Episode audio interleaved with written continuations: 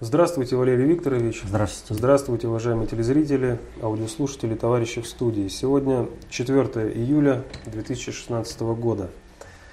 Самый популярный вопрос, естественно, о так называемых, как пишут наши пользователи, извинениях Эрдогана. В частности, Сергей просит прокомментировать информацию, появившуюся в российских СМИ, об извинениях Эрдогана и были ли они на самом деле, ведь официального документа мы не видели, а сама Турция эту информацию отрицает. И Андрей также просит прокомментировать э, действия э, государя в отношении Турции Эрдогана. Сальников Владимир пишет, после недавнего письма Эрдогана Путину, в котором он не извиняется за сбитый Су-24, а лишь пишет «не обессудьте», ему сразу прилетает ответка от пиндосов в лице ИГИЛ теракты в Стамбульском аэропорту. Тут понятно. Но непонятно, почему наш государь Путин так легко снимает все действующие ограничения.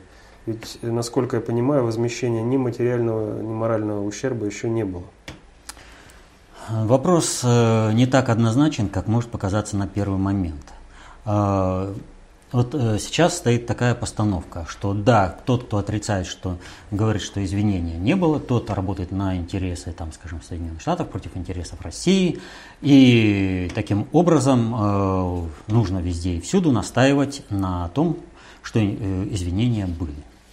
А если брать по существу, то извинений от Эрдогана действительно не было. И э, здесь вопрос очень такой серьезный. Вот. Э, вот если обратили внимание, то Путин всегда говорит о том, что извинения от Анкары, э, от Турции, но никогда не говорил от Эрдогана. Во всяком случае, я не слышал. А о чем идет речь? Вот если приносятся извинения, то у нас были определенные условия. И эти условия включают первое – компенсация за сбитый самолет. Второе э, нам вот э, турки говорят, типа вот и пусть семья там убитого летчика напишет, мы рассмотрим и выплатим там какую-то компенсацию. Ребята, вообще о чем какая компенсация? Ни о какой компенсации никогда здесь и речи не было. Была речь о э, материальном э, как сказать, э, возмещении, что ли, ущерба. Речь-то шла о чем? Погиб член семьи, погиб э, кормилец семьи. Следовательно, от турецкой стороны должно идти речь о пожизненной пенсии каждому члену семьи, без всяких условий. Причем никаких обращений не требуется. Более того, почему речь идет только об одном погибшем нашем летчике, а наш морской пехотинец, который погиб по вине сбивший э, наш самолет турков. То есть и здесь тоже пожизненная пенсия всем членам семьи. При этом размер этой пенсии будет показывать э, степень искреннего раскаяния э, руководства Турции. То есть, повторю, Турция без всяких условий, должен, без всяких условий должна выплатить за сбитый самолет и назначить пожизненную пенсию всем членам семьи убитых э, летчика и морского пехотинца. Причем э, здесь не надо каким-то образом вести переговоры с семьей. Турки вполне способны сами открыть расчетный счет, этот э, лицевой там счет э, в каком-то банке, в российском, скажем, в Сбербанке, э, куда они ежемесячно будут перечислять какую-то сумму. А банковскую карточку и с указанием, как какая сумма будет приходить, когда она переводится, как пользоваться этой банковской карточкой. Вот. Все это должно быть либо храниться в банке по месту жительства, чтобы они спокойно могли зайти взять, если они пожелают это сделать, либо же доставлено курьером под роспись. То есть ничего не надо делать семье, а уже семья решит, воспользоваться вот этой пенсией или же не пользоваться. Но какое бы решение семьи не было, пока человек живет, тому, кому назначена пенсия, Турция обязана выплачивать эту пенсию. Вот это извинение. Теперь о самом извинении. И здесь надо сказать, что извинения э, в полном смысле от Турции, от Анкары мы получили. Причем получили в такой мере, что Эрдоган никогда не простит России, и мы должны это иметь в виду. Поэтому я и говорю, что мы должны понимать, что Эрдоган извинений не приносил. О чем идет речь? Там действительно использовался термин «сожаление». Apologize. То есть не надо там никаких это, извинений. И когда у нас Песков говорил о том, что там было excuse us, там еще было apologize. То есть э, сожалеем о вашей потере. Вот. Но ни в коем мере не признаем себя виновными. И вот что интересно – поднялась волна, когда произошли э, вот это вот, он там извинился, и даже агентство Анадолу турецкое сразу же говорит, нет, мы не извинялись, мы вот конкретно говорим, что сожалеем, не более того. И на сайте президента Турции есть английская версия. Ну, там лингвисты разобрали все письмо на турецком, э, говорят, да, не, действительно не извинялся. И вот в английской версии э, у э, турецкого президента на его официальном сайте как раз стоит, э, что э, сожалеем, в то время, когда значит, э, Песков говорит, что там они извиняются. Вот поднялся этот скандал, и агентство Reuters заявляет, ничего подобного. На сайте президента это, Турции э, идет excuse то есть и, про, это, приносим извинения. Это excuse us, сначала появилась в Reuters, а только потом было изменено на, на сайте турецкого президента. Его публично сломали через колено. Его заставили сделать те формулировки, которые необходимы для того, чтобы этот процесс пошел. Поэтому Эрдоган никогда не простит России такого публичного унижения. Шпигель правильно отметил, как там статья у них называет это? Кремль поставил на колени гордого и упертого Эрдогана. Вот. Э, а Вашингтон Таймс по этому поводу, что извинения Эрдогана стали полной капитуляцией. Путин посредством надгосударственных механизмов показал Эрдогану его место. Эрдоган-то ведь э, в расчете на протурецкую, так скажем, э, сегмент элиты, который придает интересы России ради того, чтобы э, вскормить Турцию как убийцу России. Есть такая патриотическая, между прочим, элита России, так называемая. Вот эту элиту, ну как вот можно называть элитой? Вот правильно стоит вопрос, их надо как-то отбросы, что ли, называть. Хотя они там занимаются государственным управлением. Так вот, он-то, у него-то условие это было какое? Россия должна э, принести извинения Турции, за то, что Турция сбила самолет, заплатить все издержки турецкой экономики, и у нас есть такие, которые бы готовы были проиндексировать в три раза заплатить, лишь бы только э, с Турцией наладить отношения. Он ставил вопрос совершенно иначе. Он шел на конфликт. Но вот тот конфликт, на который он шел с Россией, он абсолютно не выгоден глобальному предиктору и вообще никому в мире – вы посмотрите, как из Эрдогана делают э, бесноватого, козла отпущения. В результате этого Эрдоган, вот когда считается, что он там какой-то очень умный, талантливый и все прочее, он там разобрался со всеми, он Давут Аглу уволил. Да ничего подобного. Его делали козлом отпущения. Да, Дауд Аглу вывели из игры, чтобы под удар попал только Эрдоган. И этого Елдарыма э, назначили для того, чтобы он попал под удар. Вот. Так вот, суть заключается в следующем. Мы не вмешиваемся в турецкие дела. В результате этого Турция идет в разнос и э, Турция раскалывается. Это уже без всяких вариантов. Нужно было совершать государственный переворот для того, чтобы удержать Турцию э, в стабильности. Но армия не в том состоянии, чтобы совершить государственный переворот и, соответственно, этому удержать стабильность Турции. Соответственно, этому самый оптимальный вариант, чтобы не допустить раскола Турции, развала ее, перенесения гражданской войны из Сирии и Ирака на территорию Турции, и чтобы не допустить контроля России Дарданелл и Босфора нужно глобальному предиктору удержать нынешнее состояние государства, удержать Эрдогана. Эрдогана начинают ломать, а он начинает упираться. Его ломают, а он упирается, ему говорят, ты дебил, у тебя будет государственный переворот, и тебя не будет. А я разберусь тут со всеми, там сейчас будет государственный переворот в России. И там мне Россию просто на блюдечке преподнесут, когда Путина скинут. И мои условия выполнят. То есть вот здесь вот об условиях, об извинениях. То есть э, Турция еще принесет свои извинения. Еще будут назначены пенсии, еще будет выплачен за самолет. Всякому обществу свое время. Сейчас нам не надо расширения конфликта на Ближнем Востоке. Сейчас очень опасная идет политическая игра вокруг Сирии, и, соответственно, этому нам не нужен дополнительный конфликт, не нужен дополнительный очаг в Турции.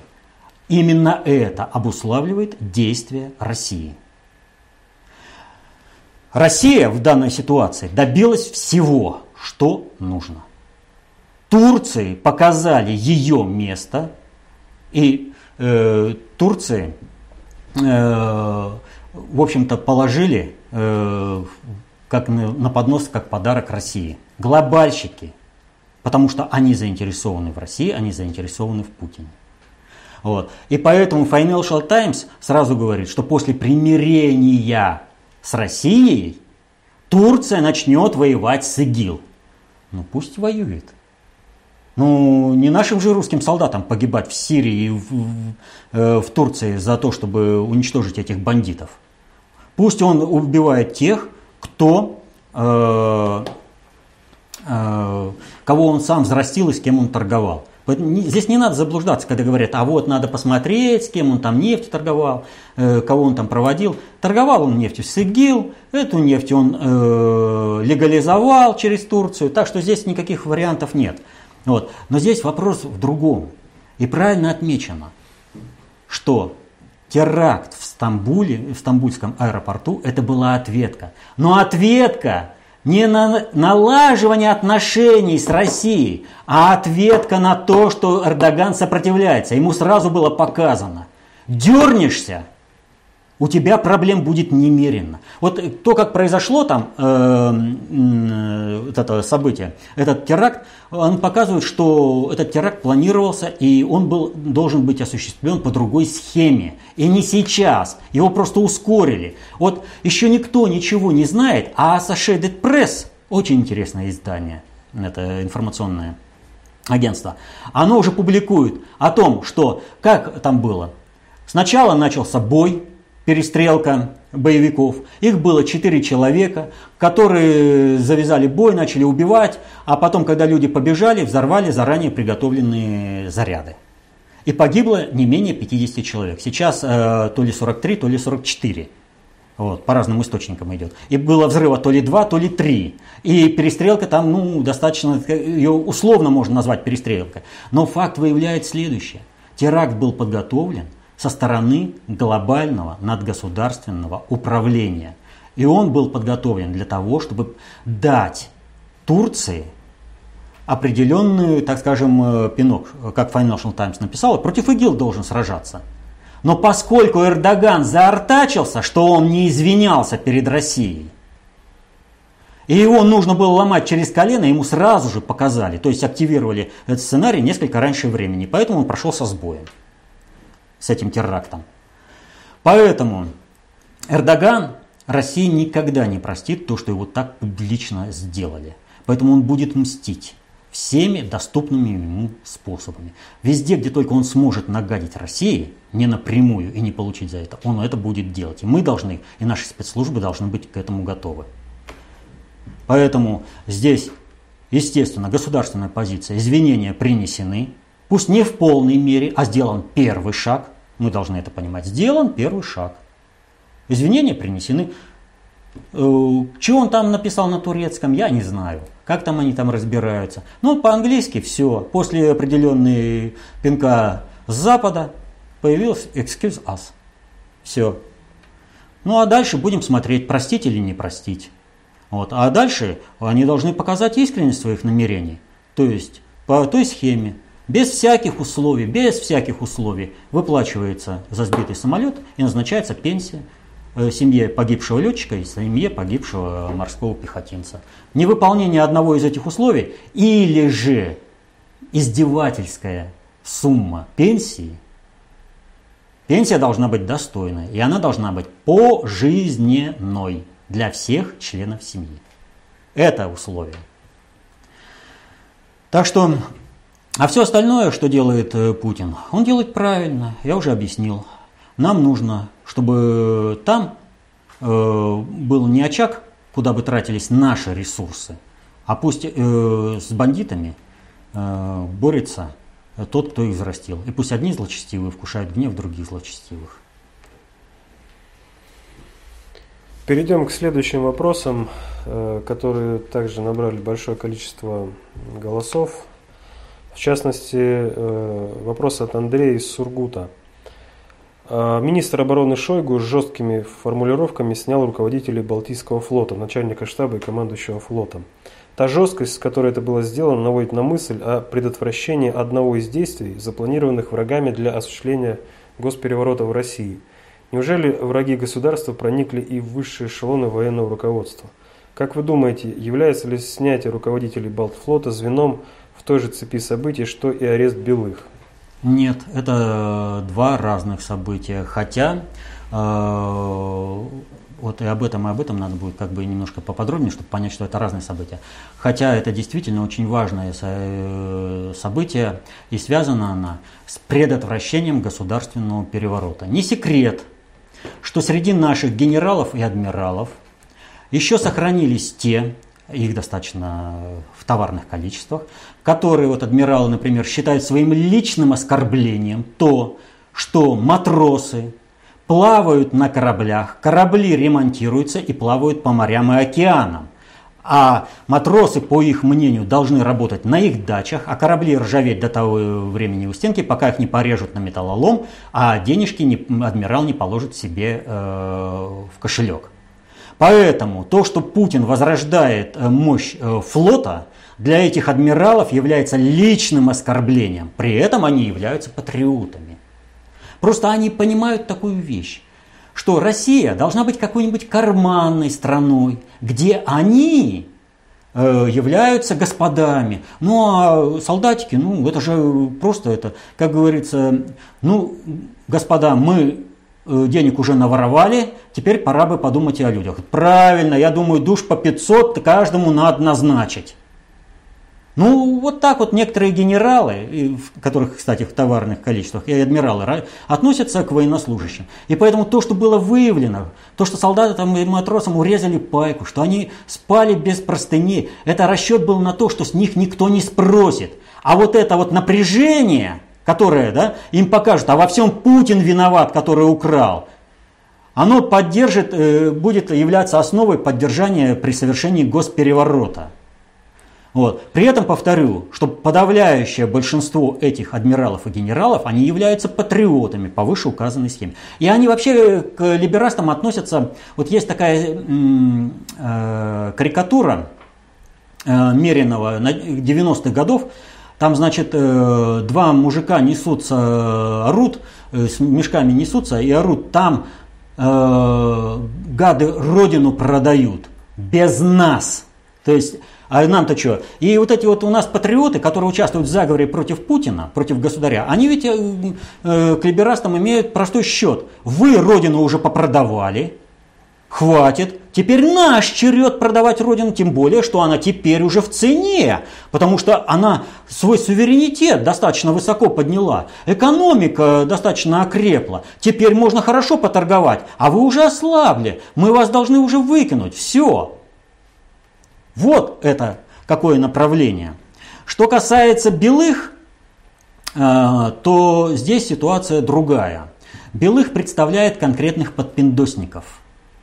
Тех, которые рулили э, Россией все это время. Вот когда Белых сказал, что это подстава, он сказал на 100% правду. Его действительно конкретно подставили. Но подставили вот в каком плане. Понимаете, все это время они считали себя неприкасаемыми. Они могли коробками из-под ксерокса таскать доллары. Они могли брать любые взятки. И, значит, э, им за это ничего не было. Они могли творить вообще любой беспредел.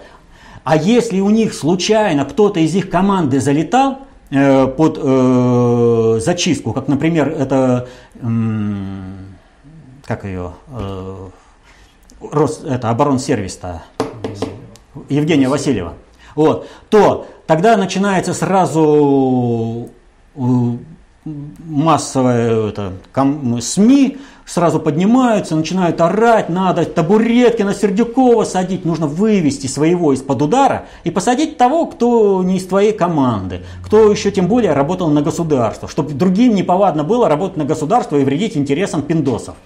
Вот какая ситуация. И вот, э, понимаете, он пребывает в полной уверенности о том, что его деятельность взяточника, разрушителя государства крышует прокуратура, что он находится в разработке, не могут не знать те, кому они, э, кто заинтересован. Это не может не уйти и куда-то вот из этих кругов, в том числе и в Соединенные Штаты. А значит, по их понятиям, его должны были предупредить, вывести из-под удара и все прочее. А его бросили. Его не предупредили, его дали на сведение. Следственному комитету. Следственному комитету, да без разницы кому. Его подставили свои друзья, которые не предупредили, что его сейчас будут брать.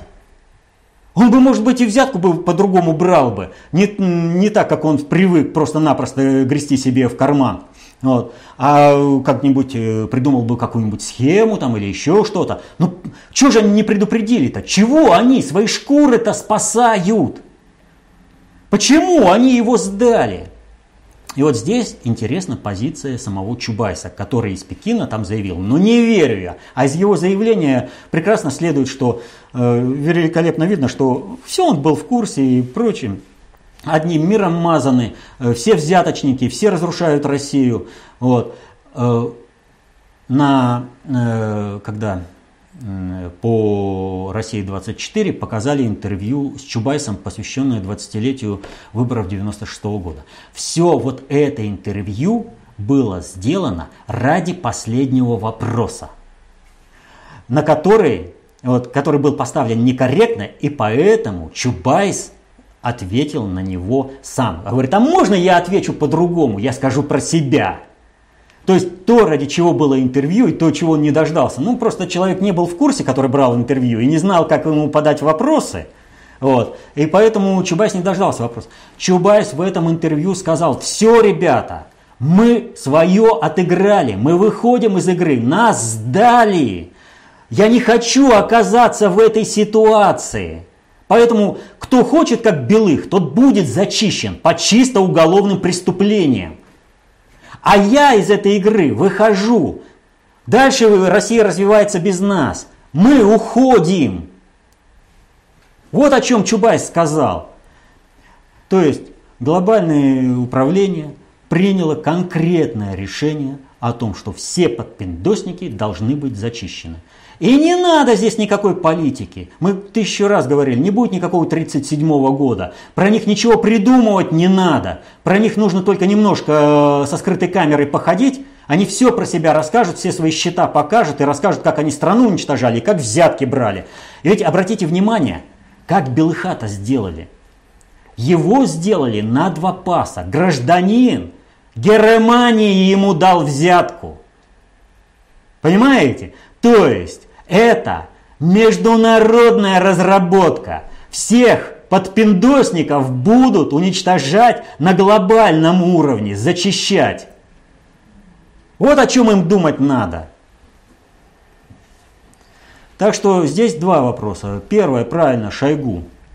Э, госпереворот, э, но госпереворот, повторяю, э, сейчас возможен только на одной основе, на патриотической. Путина стараются именно подставить патриоты, так называемые. Вот. А что касается белых, это зачистка нынешнего управленческого корпуса от подпиндосников, которые уничтожают. То есть это освобождение мест для кадрового лифта, для социальных лифтов. Следующий популярный вопрос от Татьяны. Валерий Викторович, вопрос касается абсолютно всех, даже политичных людей в стране, так как почти все люди родители. Имея в виду, что раскол общества будет осуществляться и по линии патриотических сил, просим вас прокомментировать не только ситуацию с одобрением Советом Федерации ювенальных законопроектов о запрете воспитания, но и объяснить, что делать родителям – Путин и Астахов сами разрулят, и не надо им мешать и вызывать усиление раскола в обществе, или все-таки родители должны поднимать волну и подключаться к родительскому всероссийскому сопротивлению, или же нам нужна иная школа и необходимо игнорировать инициативы РВС. Значит, здесь нужно объединение всего общества – Здесь нужно именно э, всероссийское единение, и здесь не важно как бы политический окрас. Либо сохраняется нормальная семья, либо вводится ювенальная юстиция. Надо понимать простую вещь. Ювенальная юстиция вводится для того, чтобы обеспечить пидорасов детьми, чтобы обеспечить рынок органов детьми.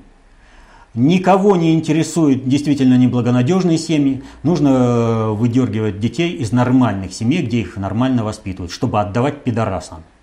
Именно это суть ювенальной юстиции. А что касается вот этого принятого решения, ну я уже вот ну в каждом вопросе говорю, Ходорковский дал отмашку на активную фазу государственного переворота. Сейчас все либо заявляют за Россию, либо заявляют против России. И вот эти вот, кто принял решение, они прямо сказали, что они будут уничтожать Россию всеми доступными им средствами. Потому что им фантики, которые они имеют, э, то положение, которое они не сохранят в любом случае, даже при совершении государственного переворота, дороже Родины, чести и совести.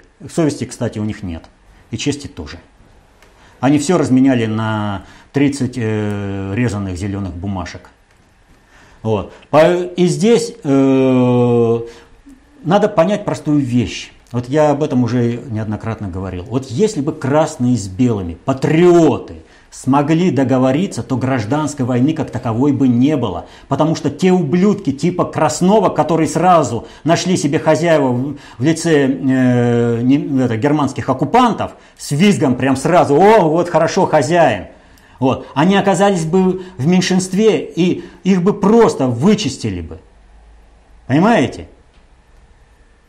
Поэтому здесь надо искать общественное согласие во всем. И надо, если вот есть э, общее действие разных политических сил э, на то, чтобы остановить вот этот ювенальный беспредел, вот эту продажу Родины и уничтожение детей будущего. Вот как бы там ни было вот с трагедией на Сям озера, вот, а по моему мнению, эта трагедия была подготовлена, э, потому что после того, как там произошло, все чиновники с гиканьем, улюлюканьем и радостью кинулись уничтожать активный детский отдых. То конкурентное преимущество населения России.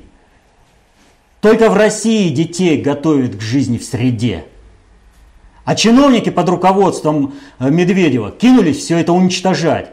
То, видите ли, им нет замков на палатках, то у них, понимаете, дети слишком близко к костру сидят, ближе пяти метров нельзя подходить. И в лес заходить нельзя, потому что дерево может сломаться. И лагеря закрывают.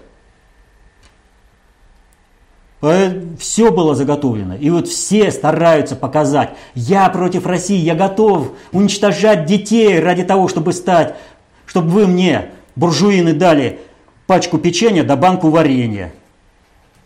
Поэтому здесь э, нужно все политические разногласия в сторону вот, и объединяться на одном э, основании. Надо спасать будущее России, надо спасать детей. Александр еще 33 посетителя нашего сайта просят вас прокомментировать следующее событие. Британская газета «Сан» выпустила карту Евросоюза без Великобритании и включила в ЕС Беларусь. Ой, вот так вот и делается конспирология. Одни, значит, начинают искать э, черную кошку в темной комнате, тем более, что этой черной кошки там нет, а другим Э, ну, например, Беларуси, а ей намекают, а вот видишь, будешь хорошо себя вести, э, то вот такая вот перспектива есть. А потом выясняется, а тебе кто? Сан? Желтая газета? Ну так ты извини, ты сам купился. Вот так вот разводят, э, что называется, на лоха.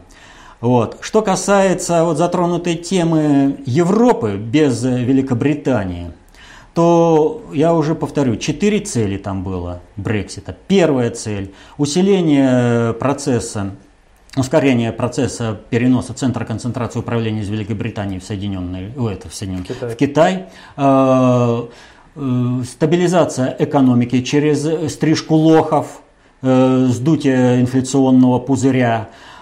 Третье – переформатирование Европы – под нужный стандарт. Четвертое – это провоцирование национально-патриотических сил на выступ, последнее выступление, типа глобальщики сейчас э, э, слабы, и мы можем восстановить национальную государственность наших государств. Вот, это поднимет, это чуть-чуть укрепят, но самих вот этих э, желающих жить в раздельных странах их зачистят.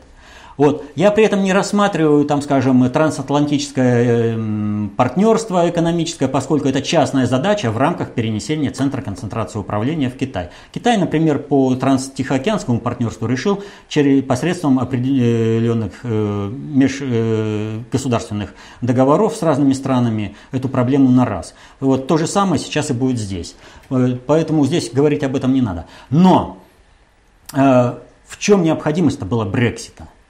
Э, Брексит э, стал э, как бы следствием продолжения, повторяю, тех процессов, которые были заложены в Европу. А какие были процессы заложены в Европу? Вот Евросоюз состоялся в том качестве, в каком он должен был состояться. Потому что после маразма вот этого Евросоюза люди под наплывом э, миграции должны были более или менее легко, э, так скажем, не вступать э, за свои государства в противодействие, чтобы их сохранять, и стать более-менее легко жертвой вот э, новой трансформации, чтобы формировались новые страны, государства и новые народы. Поэтому Евросоюз должен был быть таким, каким он состоялся. Но в результате э, фазового сдвига и, э, так кто называется, невозможности сейчас переформатировать Евросоюз или создать на нем э, европейский исламский халифат, стала задача переформатирования Евросоюза.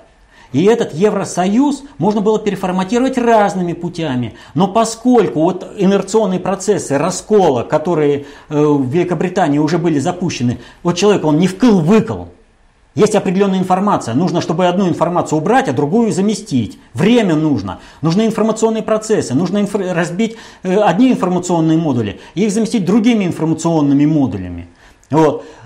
Поэтому, видя, что не удержать э, вот этот референдум, его назначают. Но назначают. Вот э, есть э, в этом, кто называется, в фараоне Болеслава Пруса есть такой э, эпизод они собираются напасть э, на храмы.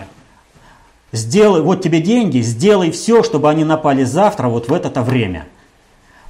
Что произошло? Бре, референдум по Брекситу планировали на 17 год.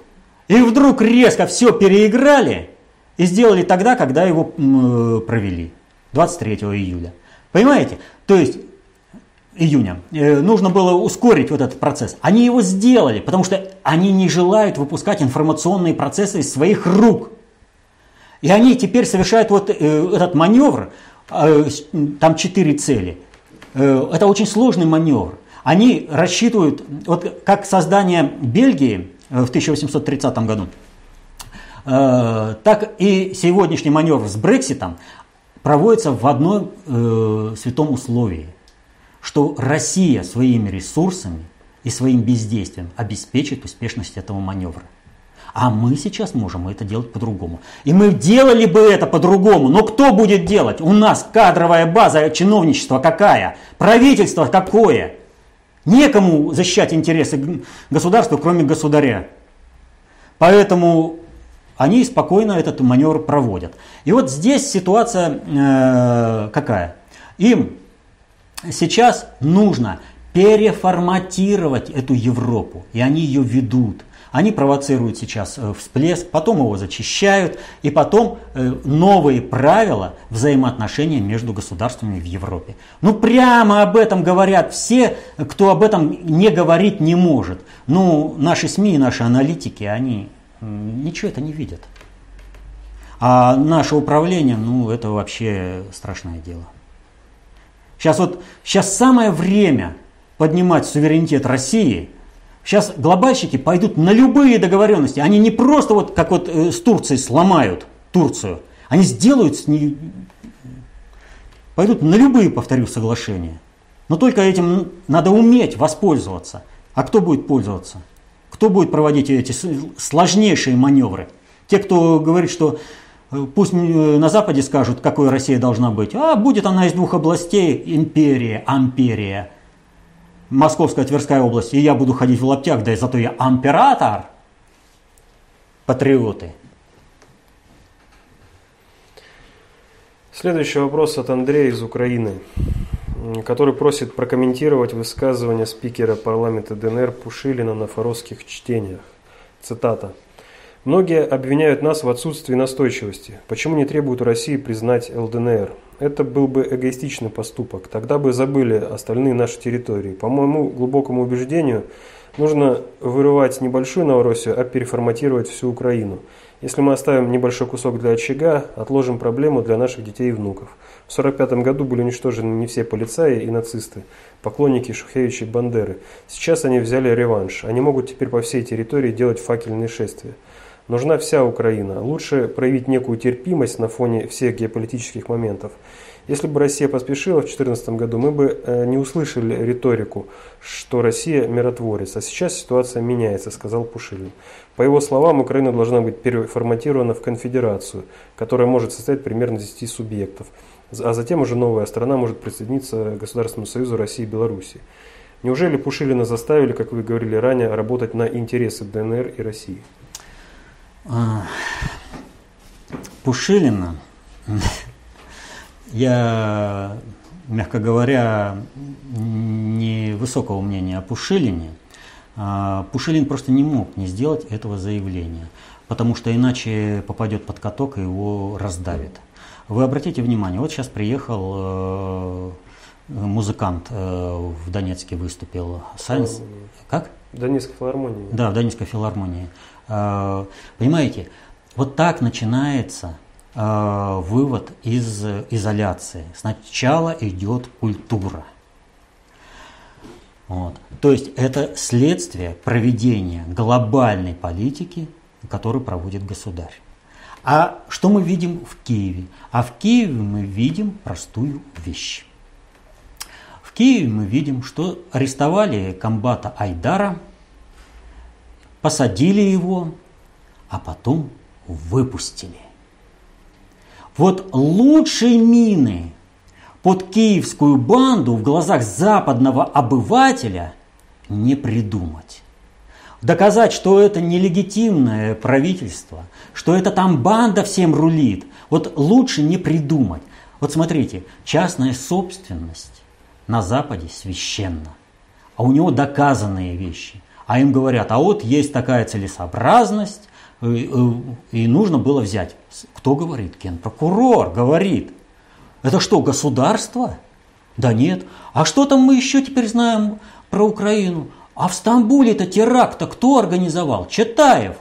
А где этот Читаев был? А он был на Украине. И на Украине-то его освободили. А что еще Читаев был? А он еще был агентом спецслужб Грузии работал на Саакашвили. А где Саакашвили? Губернатор Одессы.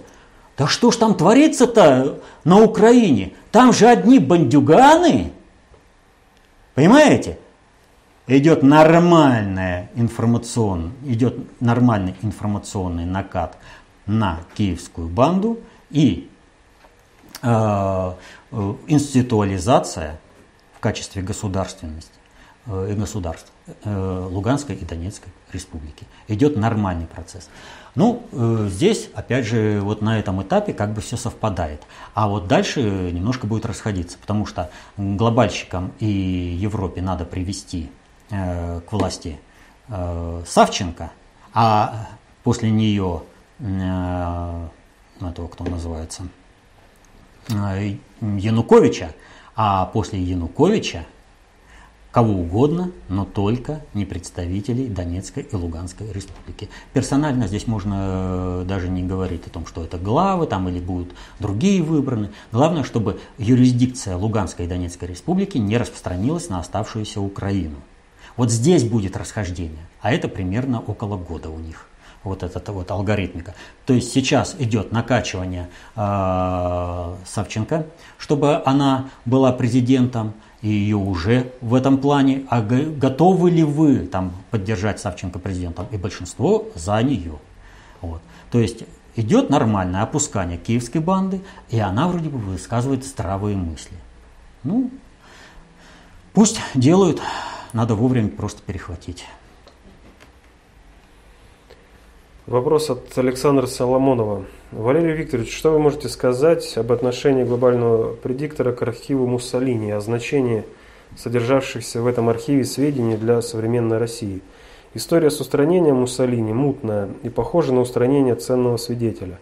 Муссолини схож с Франко и Маннергеймом. Им ничего, э, нечего было вменить в вину на международном трибунале. Муссолини вполне мог закончить войну как союзник СССР – подобно Маннергейму. Не пора ли устроить международный трибунал Муссолини с целью установления степени его вины либо полного оправдания? А вот не надо путать Муссолини и Маннергейма, и тем более это самое, говорить, что нечего было. Если у нас идет замазывание Маннергейма, русского генерала-патриота, через действия государственности Финляндии, которую он смог изменить сразу, как только стал президентом Финляндии – то с Муссолини совершенно другое. Это как это ему нечего было предъявить э, на международном трибунале? Или что? Э, отравление э, эфиопов э, этими самыми отравляющими веществами, применение их боевых отравляющих веществ уже не является преступлением? Нет, вот из всей троицы Франко, Маннергейм и Муссолини, Муссолини это самое, что называется, слабое звено, это никто и звать его никак. Это пустышка, которую поставили для выполнения определенной роли. Вот. И он свою роль сыграл, и поскольку он действительно был ценным свидетелем, и для того, чтобы не создавать таких прецедентов, осуждения за, каких-то, за отравление каких-нибудь там э, эфиопов, вот, на Нюрнбергском трибунале, а Россия бы подняла, Советский Союз, этот вопрос. И там еще чего было по Муссолини поднять? Или что, итальянские войска были агнцами божьими у нас на территории России, Советского Союза, а оккупация, что ли, в которой они участвовали, не принесла горя? Так что место для Муссолини на, трибунале, это, на скамье Нюрнбергского трибунала было, но Муссолини нужно было устранить для того, чтобы Италию не выпустить из-под своего контроля, для того, чтобы не дать усилиться влиянию Москвы в Италии. И это сделали. А поскольку, повторю, он был расходный материал, его и устранили так показательно. А э, что касается, э, вот если бы он был типа Гитлера, то там была, бы совершенно другая ситуация. Вот. Поэтому говорить об архиве Муссолини, что у него что-то там очень уж такое есть э, важное, нет. Муссолини был всего лишь вывеской, страновой вывеской, для, которой пользовалось глобальное управление для того, чтобы управлять Италией. Поэтому не надо. Вот, уж, э, что, вот Франко, он играл самостоятельную роль. И Франко смог, э, будучи приведенным с надгосударственного уровня, а суть заключалась в следующем. Почему привели Франко? Значит, Франко совершает государственный переворот в Испании. Э, на помощь Испании Советский Союз наступает через всю Европу и устанавливается везде советская власть. Сталин этот сценарий порушил. Вот. И Франко оказался э, во главе государства. Но он оказался способным построить э, независимую испанскую политику в той мере, в какой он мог построить. Во всяком случае, он не дал армию э, для войны э, в России, Гитлеру не дал. Он отправил туда самых отмороженных в одну голубую дивизию, ну, которых удержать просто было невозможно. И представил это как помощь. А армию он не дал, потому что он оценил помощь Сталина в сохранении э, культурной идентичности Испании и Испании как государства, а не какого-то, э, ну как, э, всемирной троцкистской, э, в кавычках, советской республики. Вот. Поэтому он э, и не работал против э, Сталина в таком плане. А повторю, а Маннергейма его старательно стараются замазать всеми силами, потому что никакой дискуссии о роли лично Маннергейма не идет. Маннергейму навешивают именно действия государства, которым он не руководил.